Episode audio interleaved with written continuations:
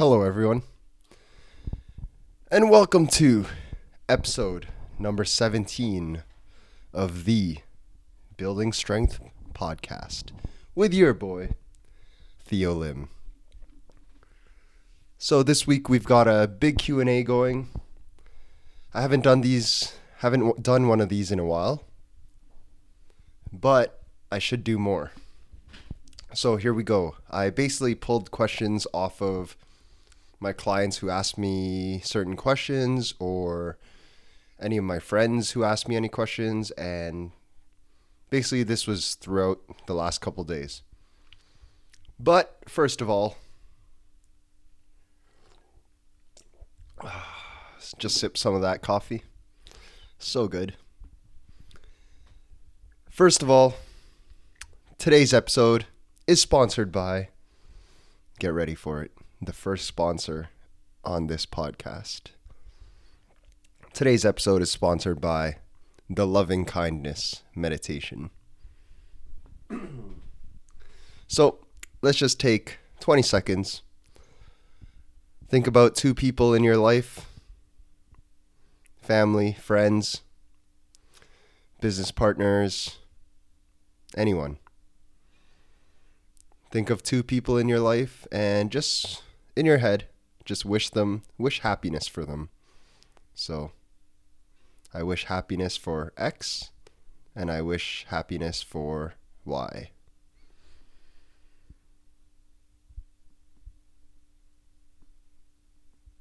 Everyone good? Feels good, doesn't it? So the Loving Kindness Meditation, our sponsor. All right, let's jump into it. So we have a Q and A this week. Question number one, how do you help someone start out at the gym and help them understand that the basics are important? My girlfriend wants to follow routines from Instagram profiles that she follows, but I think that they might be too advanced for her. She doesn't know how to stay tight and control her body that well yet. Any tips? All right. So this is a really good question. It's definitely something that I've struggled with in the past with my current my current girlfriend and just people in my life in general. Um, it's always hard to get beginners started. And started in the right way. Honestly, I don't have a great answer for this. Um, it's really, really hard, especially when you're that person's partner. It's almost like because you're their partner, they they don't want to listen to you. Even if, even for me, I'm like, so I do this for a living. I'm a trainer. I'm a coach. And even if I were to tell my girlfriend something, she might not be that receptive to it. But if she reads the same information elsewhere, or someone else tells her the same information, she'll be like, guess what? This person told me. And you're just sitting there like, I've been saying this, right? So anyway, how do you get someone to understand that the basics are important? It's really hard. I think learning which examples to use and what kind of, just how to explain it better to them. Like, you have to start by building a foundation if you want to be in this for the long run. So building a foundation is key, as in learning how to move in fundamental movement patterns. So learning how to squat with your own body weight before you get under a bar, or before you start doing box jumps or squat jumps, or, you know, fancy and flashy Instagram Fitspo exercises. So you have to learn how to do the fundamental moves first. So you have to learn how to squat with your own body weight. You have to learn how to hinge with your own body weight. So like deadlift variations. And again, there are many different progressions before someone actually touches a barbell. And then they have to learn how to do some upper body pulling, some upper body pushing movements.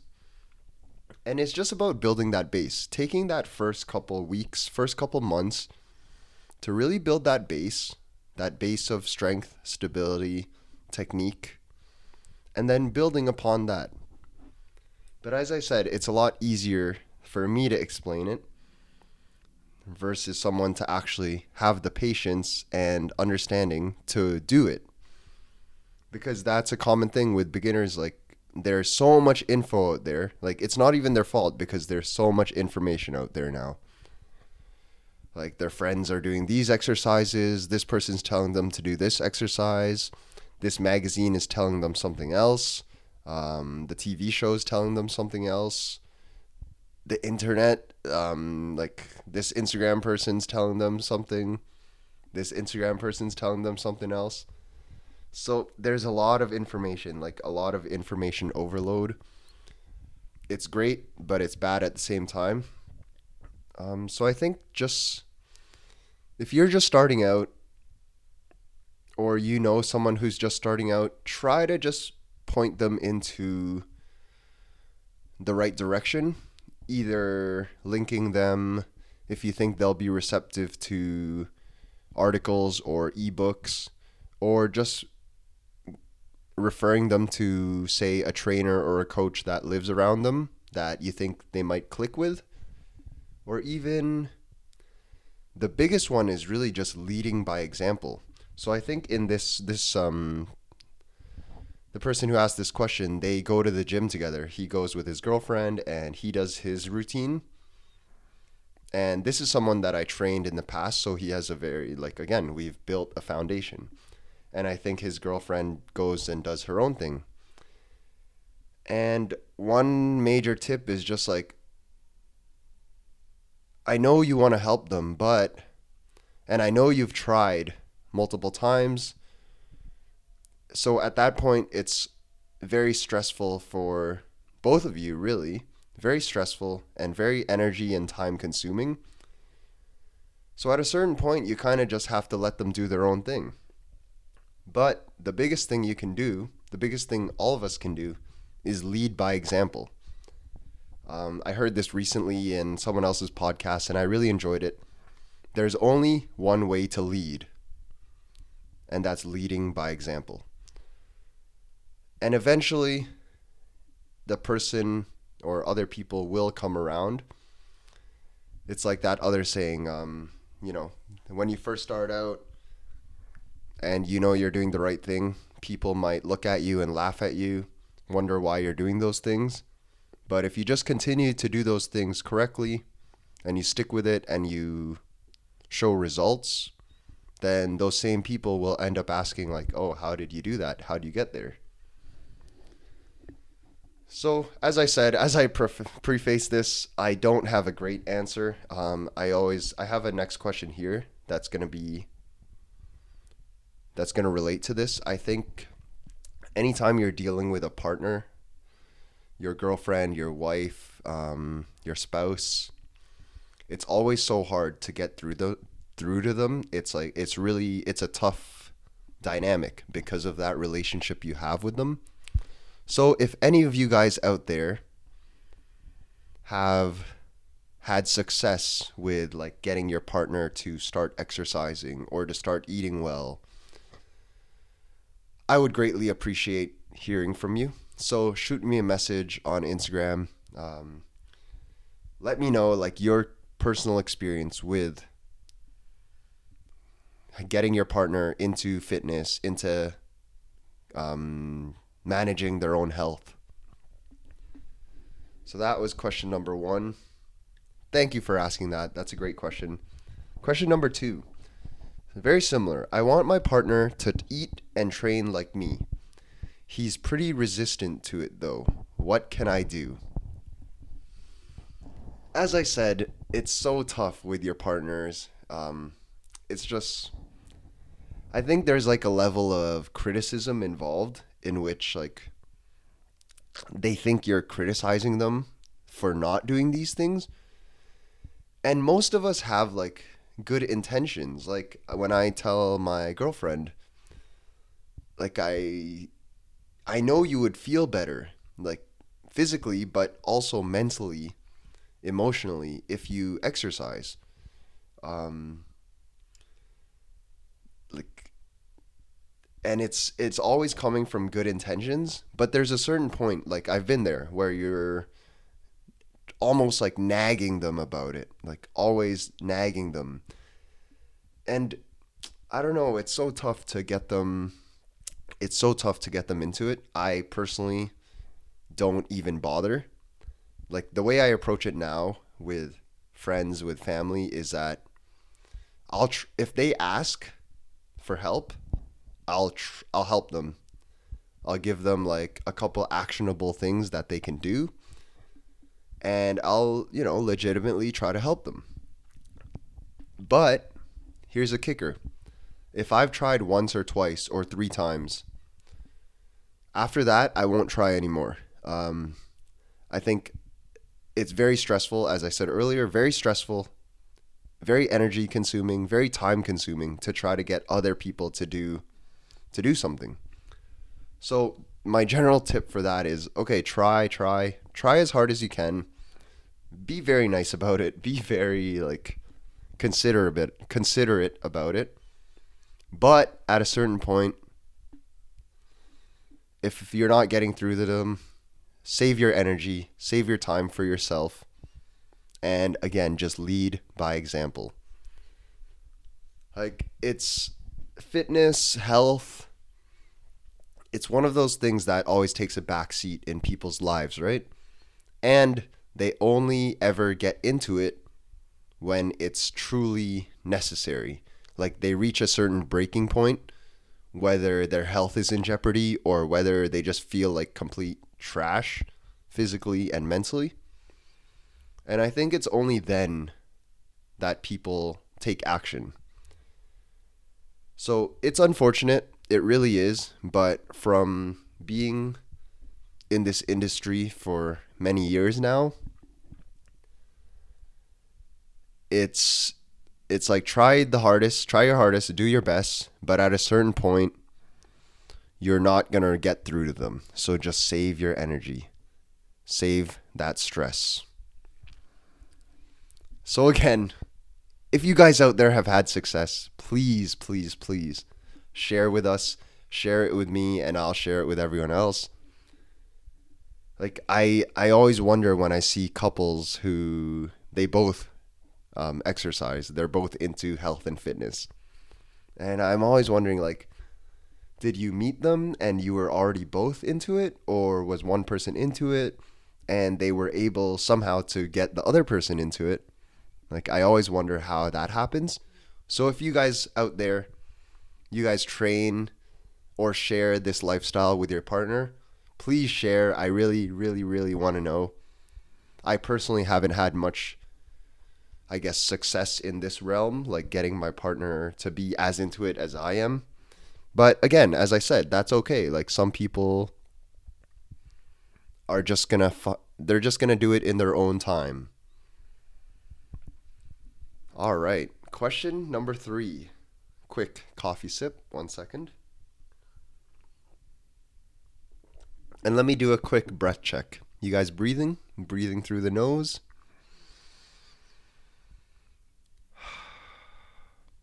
Okay, so I had a question about a water cut. So this person has a fight in four weeks and they need to lose ten pounds. My, I feel like a lot of people don't plan this as well as they should be. Like, if you're four weeks away, and this is a bit different because this isn't just one single event. I think he's doing a um, Muay Thai, Muay Thai tournament. So it's like multiple days where if he wins his first fight and he has a second fight the next day, he still has to be, he, st- he has to weigh in again for that second fight. And if he wins again, he'll have to weigh in again for the third and fourth and fifth fight. So this is actually like super difficult. Um, Because it's different if you just need to cut for one event, right? Excuse me, guys. if you guys need to, if you just need to cut for one event, it's a different story. Like you, and say there's a twenty-four hour weigh-in, you can easily cut ten pounds of water in a week or less. So if that's the case, if you just have one event, first of all, you should be planning eight to twelve weeks ahead, trying to get as close to that weight as you can, or as close to the weight that you need to cut water from. So say you're ten pounds away from your weight, you should be planning eight to twelve weeks ahead to try to get to, say, within five pounds of your weight. And that's doable. That's perfectly doable. Um, just with attention to your diet and cleaning things up, I don't see much of a reason why someone shouldn't be able to do that. So first of all, get as close to the weight as you can. And then if you need to, cut the water. And if it's a twenty-four hour weigh-in, a severe water cut is pretty doable.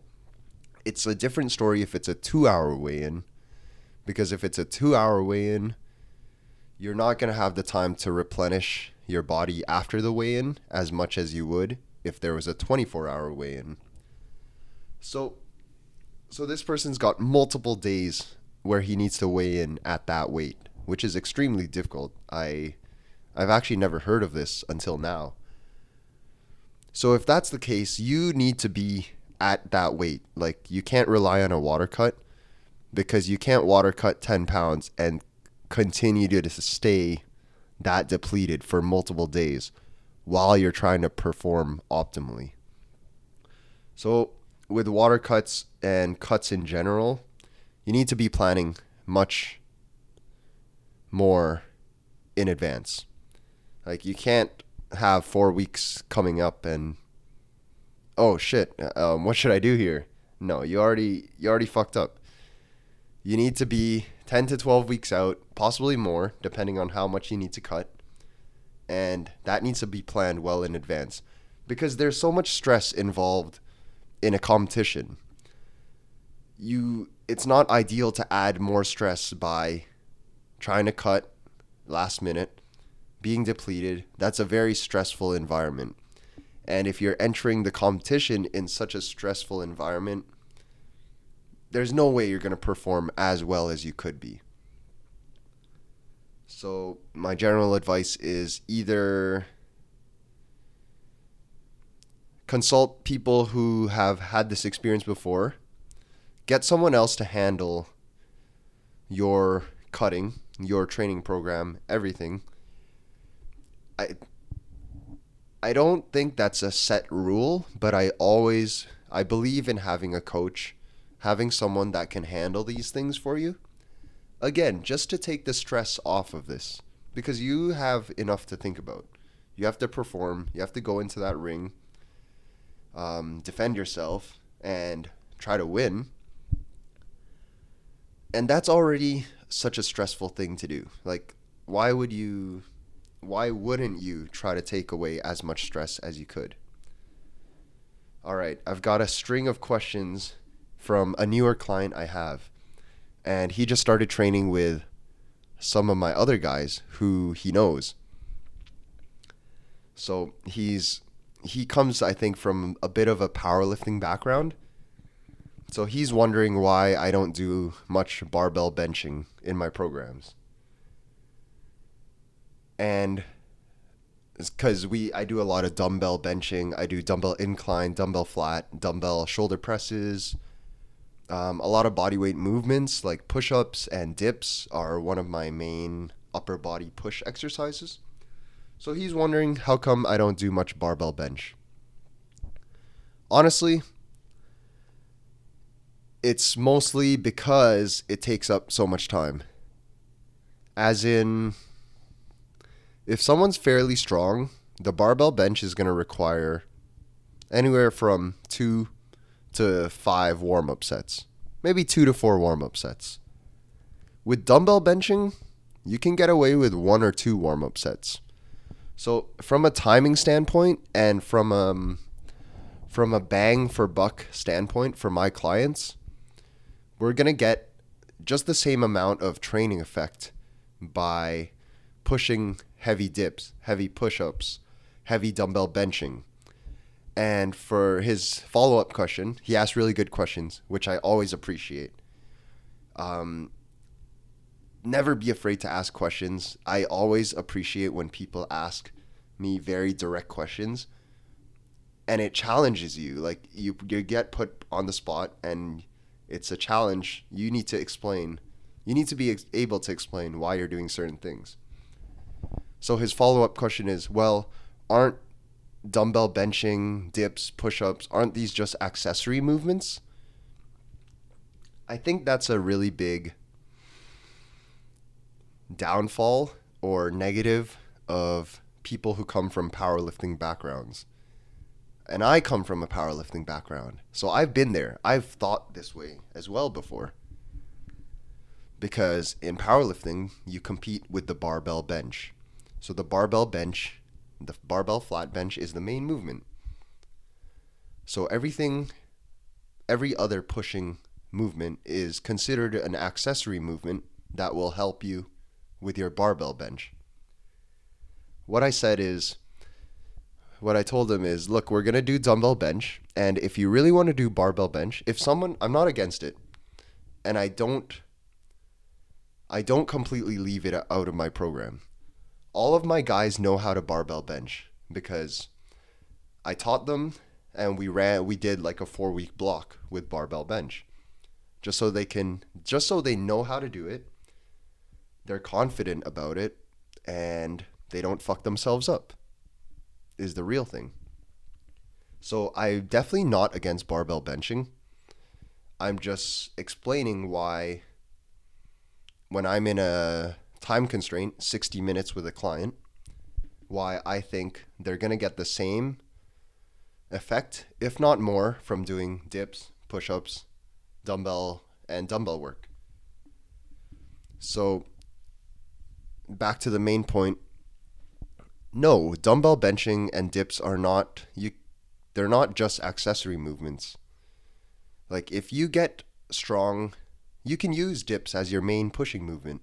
You don't have to barbell bench. You can use a barbell incline bench as your main movement. You can use um, dumbbell benching. You can use push-ups as your main pressing movement. The barbell bench is not the be-all, end-all. It is if you're competing in powerlifting, but most of my people are general population. So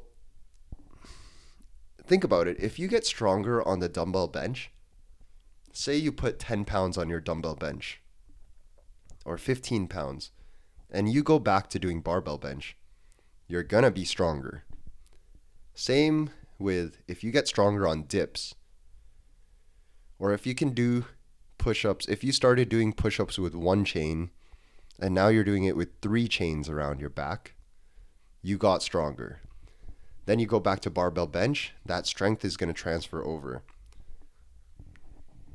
So that's main reasons why I don't do barbell bench that much for my clients is that it's usually a time factor. If we can do one, say most of my clients, um, none of them like really, not none of them, most of them don't really be- dumbbell bench over say seventy or eighty pounds. And if that's the case, say they're working with seventy pounds, they can do one warm-up set with forty-fives or fifties. And then we're right into the working sets. With the barbell bench, I'm going to get them to warm up with the bar. And then we might do two, three more jumps before they're at their actual working sets. And in terms of getting a training effect, in terms of stimulating your muscles enough that they'll be forced to adapt and eventually grow, we can still get a training effect from doing dips, and we can still get a good training effect from doing dumbbell benching. So that was a great question. I really appreciated that question. I have a same, I have two more from the same guy. He asked such good questions. I, he got me, he, he got me, he put me on the spot. And I think sometimes I don't answer that well on the spot, and sometimes I do. I think I did a fairly okay job this time. It's just about practice, right? So he asked me regarding his friend, it seems like you're holding him back in weight. How will he get stronger if you're holding him back? So he was referring to another guy that I've been training for about, it's closing in on four months now. And this guy has gotten fucking jacked and fucking strong in the last four months. This guy's an absolute savage. He does like elevated, so his, his feet are elevated on a bench, and he does ring push-ups, and the guy can bang like forty, forty of these guys with weight on his back.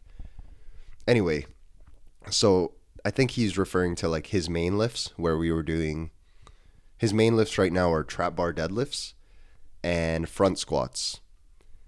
So yes, it's true. I, I hold most of my clients back for a couple of reasons. Reason number one being, it comes back to what I was talking about last week, auto-regulation. As in, most of these people have other things going on in their lives. In this guy's case, he's, um, so these guys are all um, Muay Thai fighters, and this guy trains other people as well. So he's holding pads for other people throughout the week, training clients, um, and then getting in his own fight training. So he only trains with me twice a week. We just do strength training and a bit of conditioning. So generally when I base what I do with people's weights, so we take, I take their estimated one rep max, and then I use ninety percent of that number. So that becomes our training max. And then I base off, base off, base the percentages off of this training max.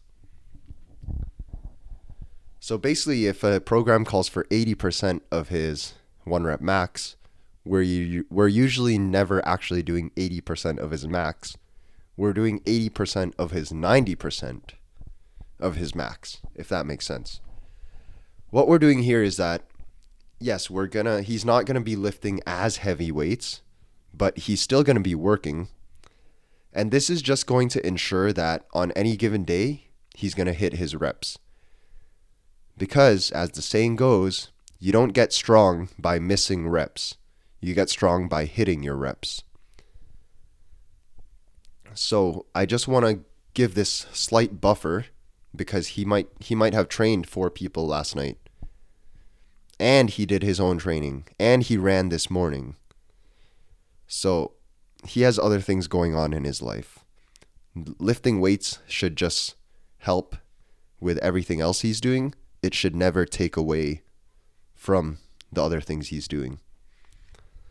So that's why I kind of hold back in the weights. I mean, don't get me wrong. He's not going light at all. He's going heavy. We're just doing more volume. Um, he's just doing more sets. He's doing more reps. And he's just building strength. Like if I, if I look back on his numbers from four months ago to his numbers now, there's no doubt that he got stronger. If you look at his physique now and his performance now versus four months ago, huge difference. So in terms of holding clients back, I think as a coach, it's important to, obviously you want to get them better, but you never want to hurt them.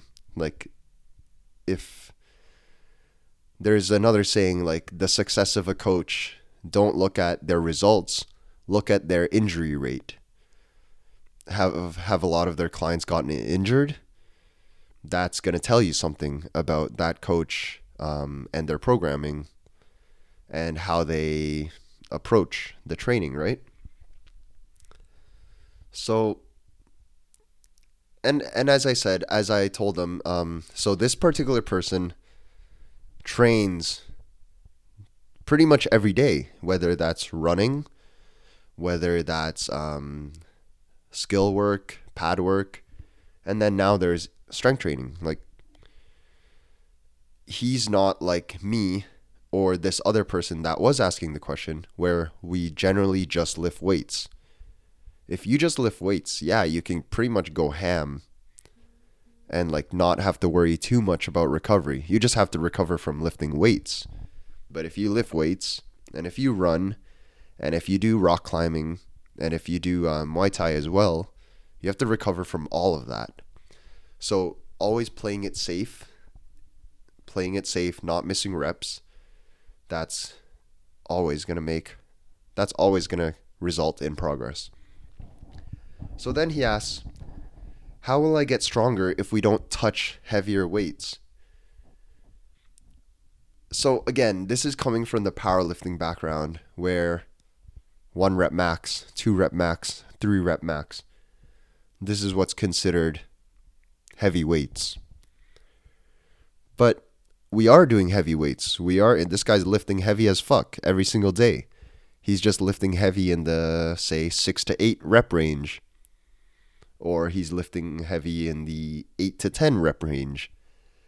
Like, it's still heavy. It's just not heavy enough that his form's going to break down.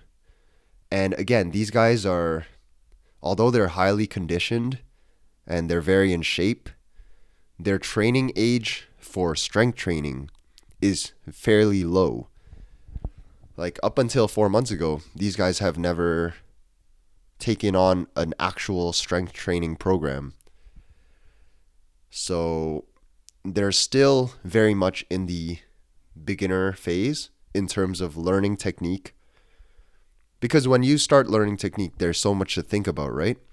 I think just now they're getting into a place where they don't have to think about, they just don't have to think about like tightening up the lats, bracing the core, corkscrewing the feet. These things are becoming a bit more natural. But at the same time, they're still working on it. And there's a lot of work to be done in that department.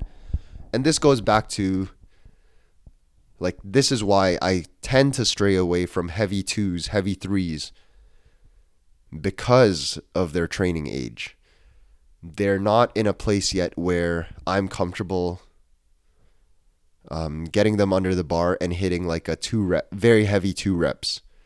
We might hit two reps, but I know for sure there's one left in the tank, or there's two left in the tank, because we're not in a place where I think they're able to, say the weight gets really heavy and form could break down at that weight. I don't think they're at a point yet where there's enough awareness and enough, yeah, enough awareness to be like, oh shit, this is going to be really heavy. I need to brace really hard for this. And then still execute it to the best of their ability. I think um, there's a certain amount of reps that needs to be done before you're really comfortable with a certain movement, right? So I just don't think they're there yet. Which is not to say they're not getting strong, because this guy's strong as fuck. As I've said, this guy is an absolute beast. So you don't necessarily have to touch... Another thing I told this, I know, another thing I told him is that, you know, when we're doing one or two reps, you're really just testing your strength. And what I'm doing in terms of getting the most bang for their buck, we're just going to build strength week in and week out. Just build, build, build, build, build. And anytime you want to test, you're going to be strong as fuck. Right? So like, say, this goes back to auto-regulation. Say one of my guys is feeling really trash that day. That's fine. Let's hit the reps, because we're not going to, we know we're not going to miss any reps here. Hit the reps and we'll move on. Great work on getting in here. You showed up, you put in the work, and then we'll get the hell out. Save it for next time. But if they feel really good that day, shit, okay. Well, we only had three fifteen planned for today. But you look good, technique looks good, you say, you're saying you feel good, let's go up, three sixty-five today. Oh shit, you've never actually touched this, but that looked good. Let's go up again, three eighty-five. Okay, you want to touch four plates today? Because if you do, today's the day to do it. I always talk about like taking advantage of the days where they feel really, really good. So for example, yesterday, I have one of my clients, one of my good friends, he's doing deadlifts. He's doing volume deadlifts right now. So the last three weeks looked like this. He did one eighty-five for three sets of ten. And then the week after, he did four sets of ten. And the week after that, he did five sets of ten. That brings us to this week. So what I wanted to do, we bumped up the weight to one ninety-five, so a ten pound increase, but I brought the sets back down. I brought it back down to three sets of ten. So that was what was on paper. As he's doing the warm-up sets, as he's doing his working sets, the bar is flying. He's completely crushing the weights. So I'm like, okay, you did one ninety-five on the first set. Let's try two ten on the second set. Still flying. Keep in mind, for the three weeks prior to this, he had not touched anything over one eighty-five. So now he's doing two ten for the same reps. Set look good? Okay, fuck it. Let's go two twenty-five today. Last set of ten. He crushes it. Absolutely crushes it. He could have done three sets of ten that day with two twenty-five. But just because he did two twenty-five for one set of ten that day doesn't mean that I'm going to bump him up to three sets at two twenty-five next week. That was just a good day, and we took advantage of that good day. That's fine. He might have a really shitty day the next time, though. You never know. That's why you have to program accordingly. So, last question right here. I won't be able to train for two weeks. I got a tattoo. Um, and I guess you don't want to sweat as much when you get a new tattoo. So I can't train for two weeks. Will I lose all of my gains? I laughed. I laughed so much at this. Um, no. Well, it depends. The answer is always, it depends. But anyway, I told her no, like... It depends. So shit, sorry guys. So it depends. It always depends. For this person, I knew she had just started working out a couple weeks ago. Well, it's probably going to affect you, but what can you really do about it, right? I mean, like, keep moving, do as much as you can, but obviously don't fuck up your tattoo. Do as much as you can. You'll be fine. It always comes back to how big of a base have you built. So I gave her an example. For example, if I personally have three hundred weeks of training piled up, week in, week out, for years, right? Say I have three hundred weeks of training piled up. What's two weeks going to do to me? Uh, yeah, I might feel it. I might feel kind of bad. Might feel out of shape for two weeks. But you're just going to get right back into it. You have three hundred weeks behind you. Two weeks is nothing. But if you only have seven weeks of training in you, yeah, two weeks might affect you. If you only have four weeks of training under you, yeah, two weeks is going to fuck you up. You're going to go back to where you were before you started training, which is fine. Just get back into it after, right? So that's why long-term consistency always wins. You just want to pile on those weeks. It's like a house. Every single workout is a brick. Every workout, you lay another brick down. Next workout, you lay another brick down. And eventually, every workout, every week, every month, every year, that's just going to pile up. And as they say, the person who can stay in the gym the longest, not just with one workout. I mean, the person who doesn't get injured, the person who doesn't stop, the person who doesn't quit, the person who doesn't give up, the person who can stay in the gym the longest is the one who's going to make the most progress in the long run. I'm going to leave it at that. I hope this episode was helpful. As always, thank you guys for listening. I really appreciate it. If you haven't subscribed, subscribe to the damn podcast. If you're on iTunes, I really appreciate if you left a five star review. Thank you guys so much. Have a great week. Wish for that happiness. Don't don't forget the loving kindness meditation, guys. Until next week.